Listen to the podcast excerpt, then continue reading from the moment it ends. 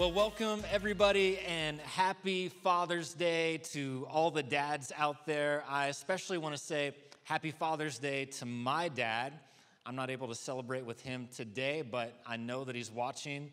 And dad, I just want to say thank you so much for being my dad, for being a model of integrity, for modeling what it means to be a person of prayer, for your impeccable sense of fashion I just, I just hope that I inherited at least one of those qualities, and uh, so thankful for you. We want to celebrate all the dads. In fact, if you're watching this right now and you are not with your dad, I want to encourage you to text him and invite him to watch this message with you. Now, you got to be a little careful when you do it because if you just send him a text message right now and you say, Hey, I want you to watch this with me, and you send a link and it says naked and unafraid and has my picture he is going to begin to question where you're going to church. So I'm just saying, um, use some judgment in that. But if you're new to Velocity, we want to say welcome, and we are beginning a brand new series of messages called Naked and Unafraid. And it's a very good chance you're wondering what this series is about.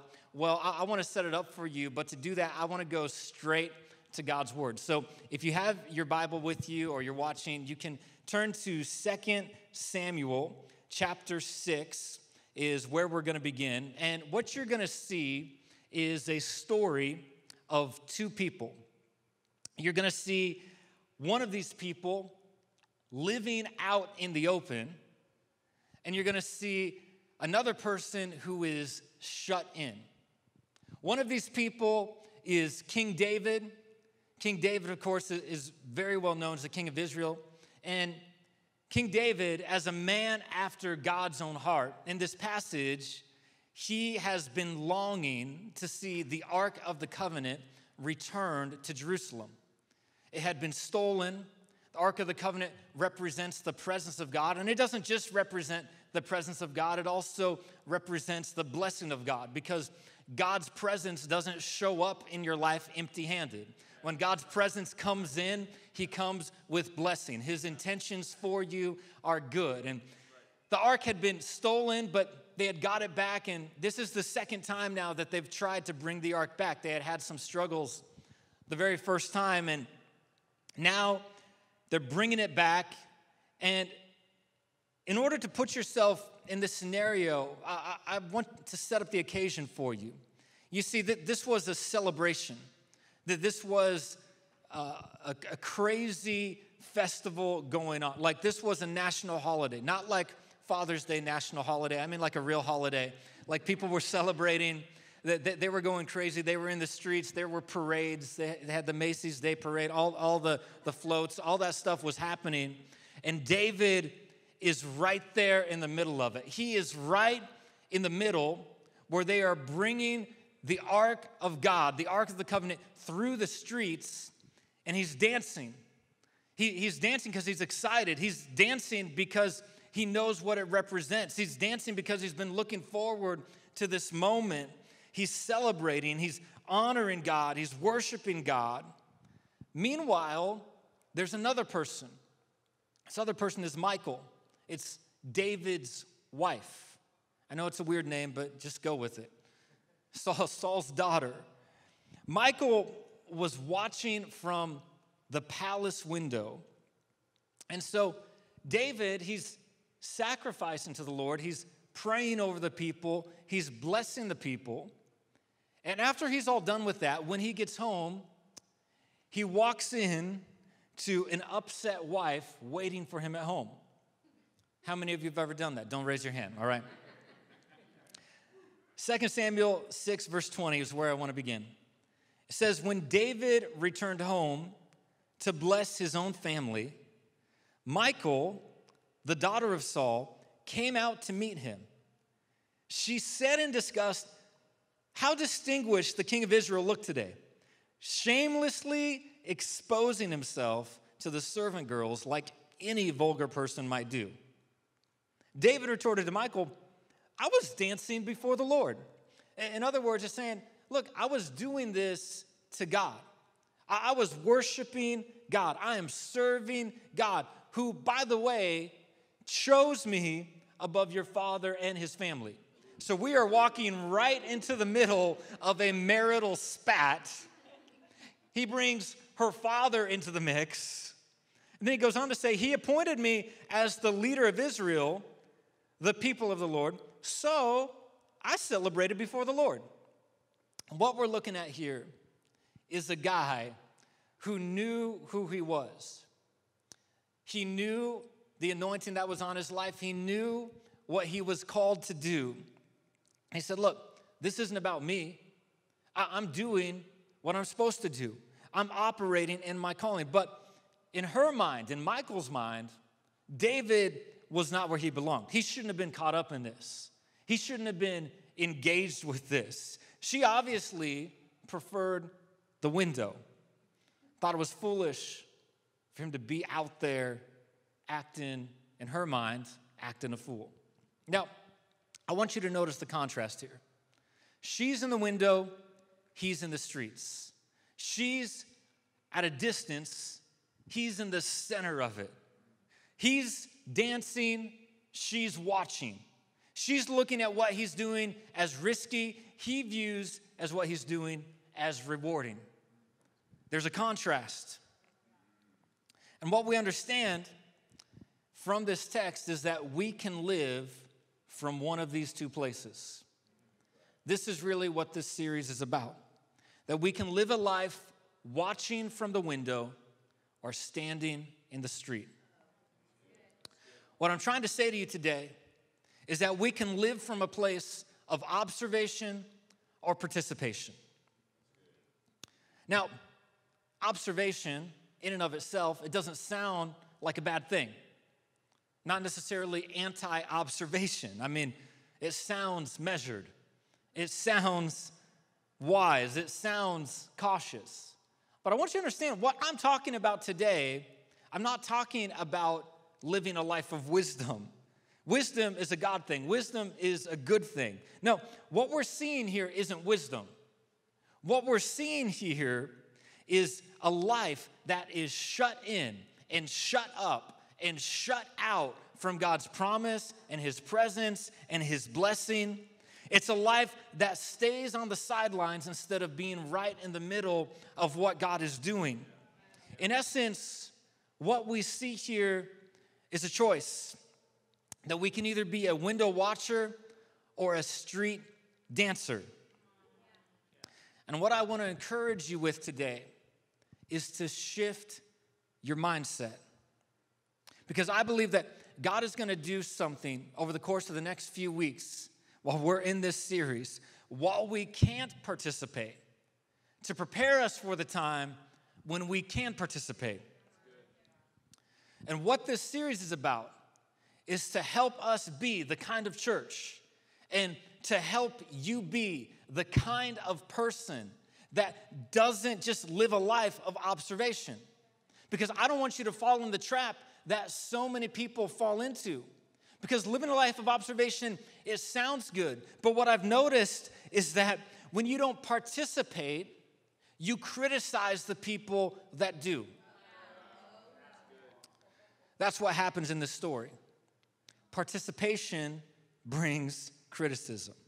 Now you got to understand, the presence of God was on the streets in the city of Jerusalem.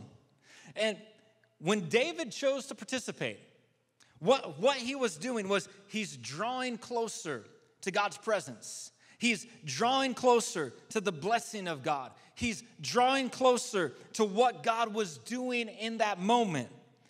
But when Michal chose to be a window watcher, it was actually a decision to stay separated from the presence of God, to stay out of God's blessing, to stay out of what God was doing. And what I want to help you see is that, part, is that participation is partnership with what God wants to do in our lives. I mean, so many times we wonder in life, how is it that I move forward? You know, how do I get to the place that I want to be? How do I get to this place that I know God is calling me to? How do I get to this place that I know I'm supposed to be? And I want to tell you, it's by moving from the window to the street. When you're no longer taking a look, but you are taking the lead. You're not just satisfied to survey your surroundings through the screen, but you're willing to get out in the open and experience what God has for you. Participation is partnership with God. Have you ever noticed? I mean, just look at the life of Jesus. How many times he asked people to participate in their miracle? I mean, the one that I always think about is the disciples come to him and they're like, Lord, we've got a problem. Like, there are a lot of people here. You've been preaching for a long time. They're hungry. We need to send them home so they can eat. And you know what Jesus says? You give them something to eat. Like, excuse me? Yeah, you, you, you do something about it. There was a time where Jesus, he's, there, there's a man who had a withered hand, wanted to be healed. He said, Stretch forth your hand. He said to the lame man who couldn't walk, Pick up your mat and walk. Really? Well, it'd be nice if I could. I would have done that by now. But no, he said, Do this. He, he said to the man, Go wash in the pool. The man who was blind, you know what he did first? He spat in the ground, made mud, put it in his eyes. Now that just sounds mean, Jesus. But what he, he wanted him to participate in the miracle. God always wants you to participate in what He's doing. Participation is partnership. Now, He doesn't need your help, He just wants you to be involved. But I've noticed that He's not gonna work if you're just gonna watch. and, and when I tell you to move from observation to participation, it's because God has joy for you. He has hope for you. He has peace for you. He has a new life for you. He has faith for you. He has something that He wants to bless you with, to give you. But you have to move from observation to participation. So, what's that mean? That when worship sounds, I'm gonna respond. I'm gonna lift my hands. I'm gonna bless the Lord. I, am gonna pray because I wanna partner with the will of God. I, I'm gonna serve because I wanna be a part of reaching people. That's what God is doing. I'm gonna give because I wanna be a part of building His kingdom on the earth. I'm gonna read because I wanna partner with the promises that He's already given me. Now, if you go back to the text, I, I know there's some of you, it's like, well, well, hold up, hold up a minute. I mean, like, I'm reading this and it doesn't sound so crazy to me. I mean, David was dancing naked in the streets. I got a problem with that. And I'm just thinking, like, my wife would have a problem with that if I started doing that. Sounds reasonable. But I want to let you know, he wasn't actually naked, okay? He, he, he was actually clothed. If you look back in verse 14, this is what it says Wearing a linen ephod, David was dancing before the Lord with all his might.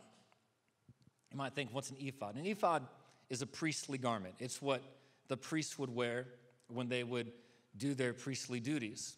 Now, this was a linen ephod, so what does that mean? It means that it was, wasn't what the high priest would wear. The high priest would wear a gold ephod with all of these jewels stuck in it. This was a linen ephod, it was the garment of a servant. So, what David is doing here is he's saying, I'm here to serve God. I'm here to worship God. I recognize my role as a priest and I'm going to serve the Lord. And by the way, that's God's plan and purpose for all of our lives is that we would serve God and serve others. So he wasn't inappropriate. You got to understand that.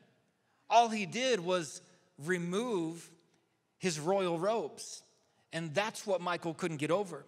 She couldn't believe that he would lower himself to the status of a servant. But can I tell you, to be a part of what God wants to do in your life, you are going to have to check your ego at the door. Because you can't step into a new place with an old identity.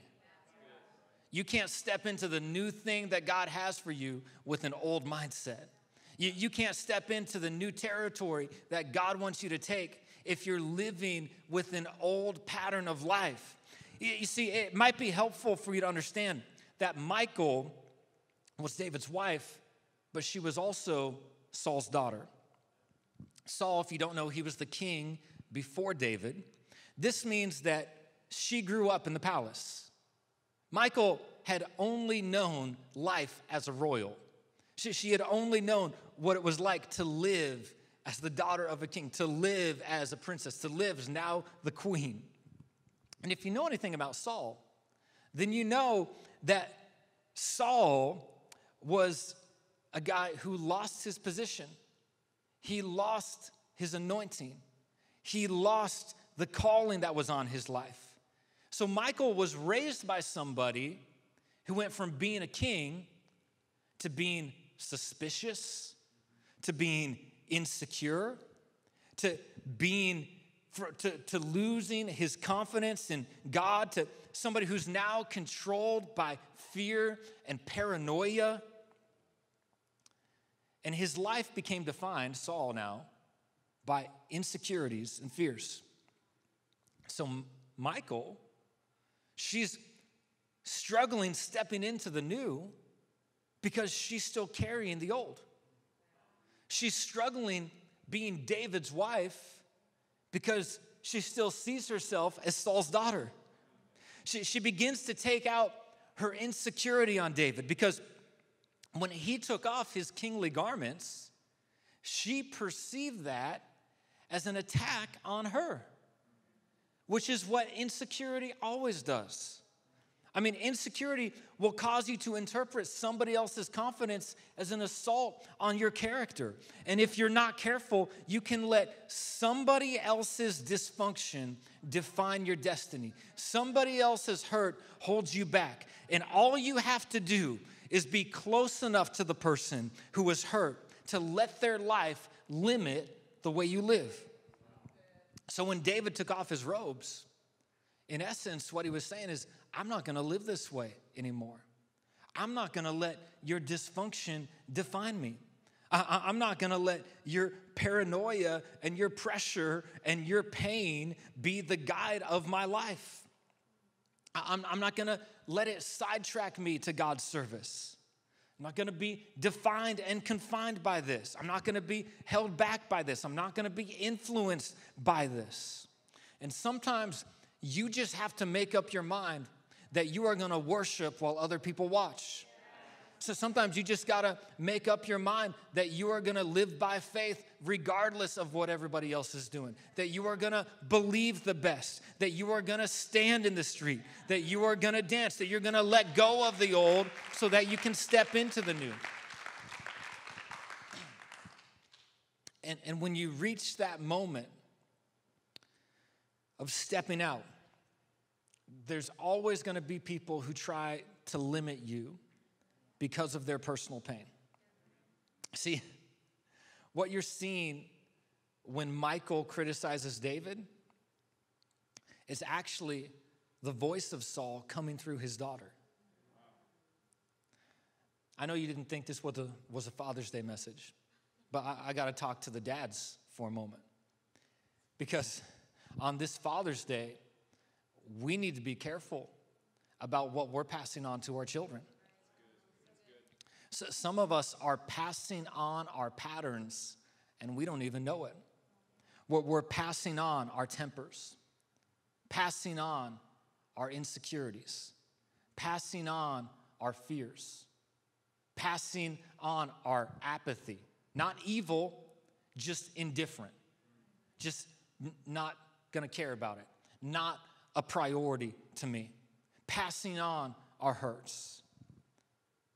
And I just want to encourage the fathers out there today. I want to encourage the dads that your kids need to see you be generous.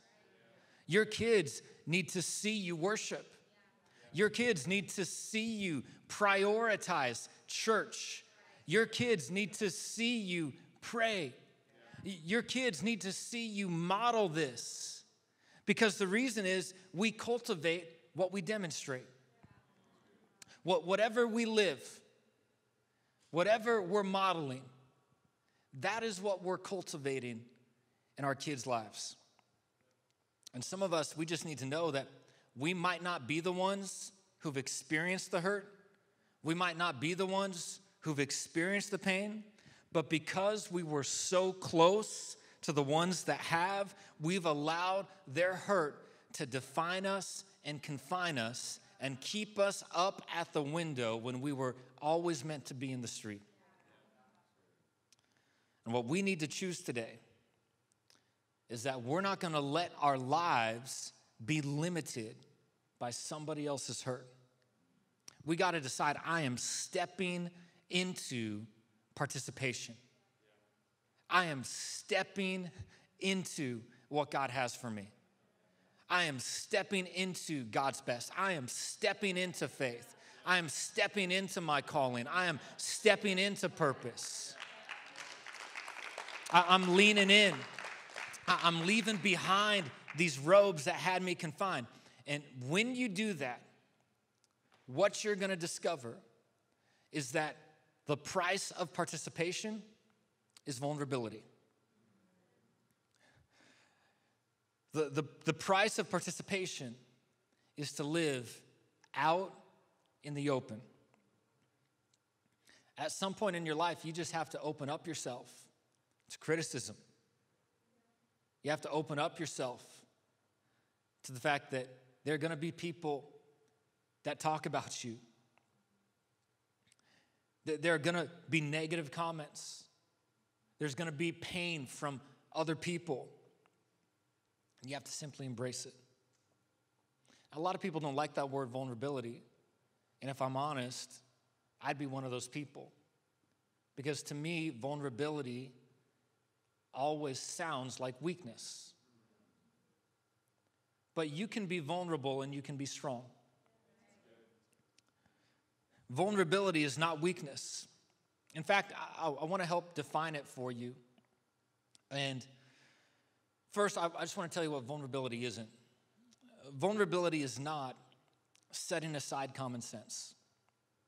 Vulnerability is not throwing wisdom out the door. Vulnerability is not getting naked with everyone. It's not just opening up all the parts of your life to everybody and anybody who will hear and put in a post on social media so everybody can tell you how sorry they are for you. That's not vulnerability. Vulnerability is not committing yourself to everyone. You don't have to commit to everything that comes your way.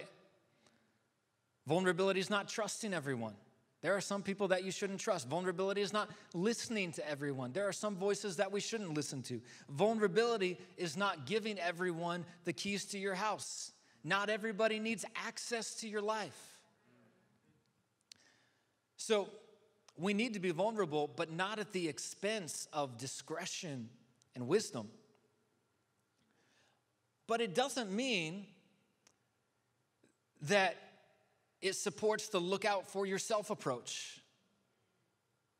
Can I be real clear? Vulnerability is not playing it safe.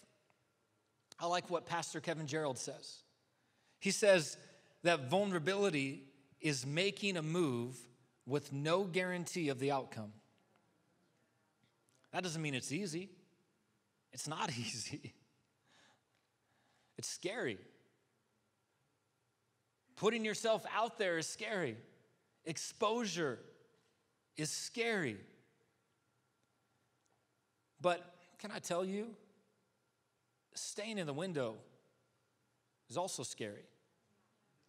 Staying in the window is also dangerous. Stay, staying in the window isn't all about benefits. There's some problems if you just stay in the window. You know, one of the reasons many people live miserable lives is because they never open themselves up to anyone because they don't want to show their weakness. That they're miserable in their marriage because they never want to tell anybody that I've got a problem and get some help and find somebody who can coach them through it and help them through it. So instead, they let it eat at them from the inside and they struggle with it more. They think it's safer to keep their struggles private than to open up to somebody who could help them. And because they never open up, they don't get the help that they need. Helen Keller said this. She said, avoiding danger in the long run is no safer than outright exposure. Now, understand, I'm not talking physically, I'm talking about a mindset. I'm talking about every area of your life. I'm talking about relationally, emotionally, physically, spiritually. I'm talking about every area. And this is counterintuitive to most people. I mean, I, I, promise you, when Marissa and I first moved here with our son Reese to start this church, it was scary. We didn't know anybody. Well, we didn't have any network here. We didn't have an organization supporting us. It was scary. It's not easy. I know the challenge of fighting fear. Can I tell you something else? Even though the church has already started, that doesn't mean I'm done having to put myself out there. Like every Sunday, I'm having to put myself out there and, and risk exposure. But there, there's other moments and there's other times. Things that I feel God is calling me to do. I'm like, God, are you crazy? I'm to look like a fool if I do this. Are you kidding me? And in that moment, maybe it's from a painful experience, or, or maybe it's just because I'm intimidated. In that moment, I have to make a decision. And am I going to stay in the window or am I going to get out in the street? Am I going to just watch or am I going to trust God to give me the strength I need, the help I need to heal me when I've been hurt? Look, I understand it's really comfortable to stay out by the window. Windows provide a sense of comfort, a sense of security, because they allow you to see everything that's out there while you get to stay behind the screen. And I'm concerned that there's too many of us that have been living behind the screen. We, we've been living behind the screen. We, we've been living behind the screen. And look, I love church online. I am all for church online. I love what God has, God has done through the season of Church Online. But can I tell you, in a day and age where technology has us more connected than ever, last time I checked, intimacy still requires proximity.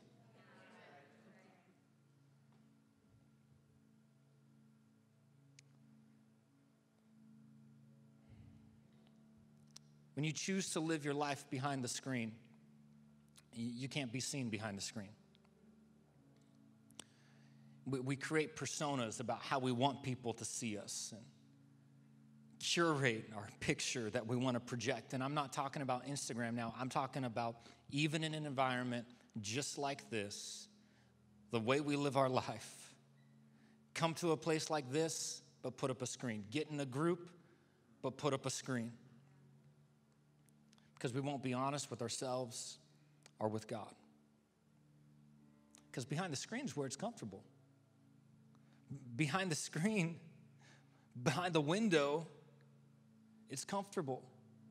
It's difficult to get out in the street. Can I tell you, comfort is way overrated? We weren't designed to build a life around comfort. And really, what I want to tell you is God hasn't called us into a comfortable life, He's called us out to a courageous life. Some of the greatest moments in my life have been outside of my comfort zone. In fact, I was just thinking about it in preparation for this message. Every significant moment in my life was initially outside of my comfort zone. It required the courage to step out whether it was a financial decision, a business decision, a relational decision, a faith decision. It required courage to step out. Every time there was that moment where you want to hang back and, and just observe. But can I tell you, if you will step out in faith, all of a sudden there's a moment where courage comes in. All of a sudden there, there's a moment where you move past that place of comfort and, and, and you feel faith rise up.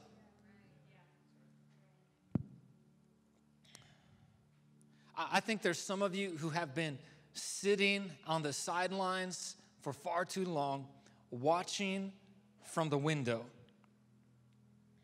And this is God's message to you to get into community. You need to get into the presence of God. You, you, you know you need to take a step of faith. You, you know that you need to participate. You know that you need to give in this season. You know that God is calling you out of your comfort zone and into a new season, into a new season of peace, a new season of hope, a new season of faith, a new season that He wants to bless you in your life. And to do it, it might not be the most comfortable place,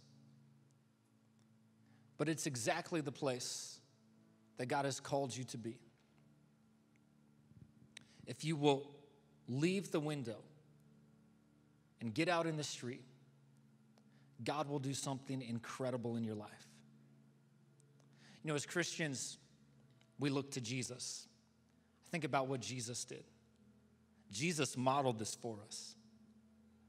It says, For the joy set before him, he endured the cross, despising its shame. Wasn't comfortable. There he was beaten, openly criticized, spat on, stripped naked for everybody to see.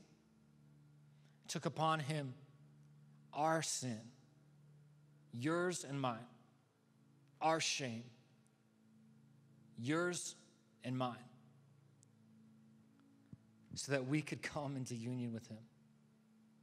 And maybe the place that God is calling you to step into today is to step out of your comfort and into a life with him. That, that's the place He wants you to live. That's the street that He's calling you to step into. If He is, I'd love to lead you in a prayer. At our church, this is how we pray nobody prays alone. We all pray this together. If that's you, you know God is speaking to you, you can indicate that right now if you're watching on your screen. You can click on the button or the banner. You can type Jesus in the chat. You can text our prayer team. But most of all, I'd love to invite you to pray this with me. Scripture says that if you believe in what Jesus did for you, how he died on the cross and got up from the grave, you confess with your mouth and believe in your heart, you'll be saved. So that's what we're going to do. If you want to accept Jesus as the Lord of your life today, would you pray this with me? Say, Lord Jesus, I believe in what you did for me, how you died on the cross for my sin, and you got up from the grave. Come live in me so that I can live in you. I receive your free gift right now. Amen.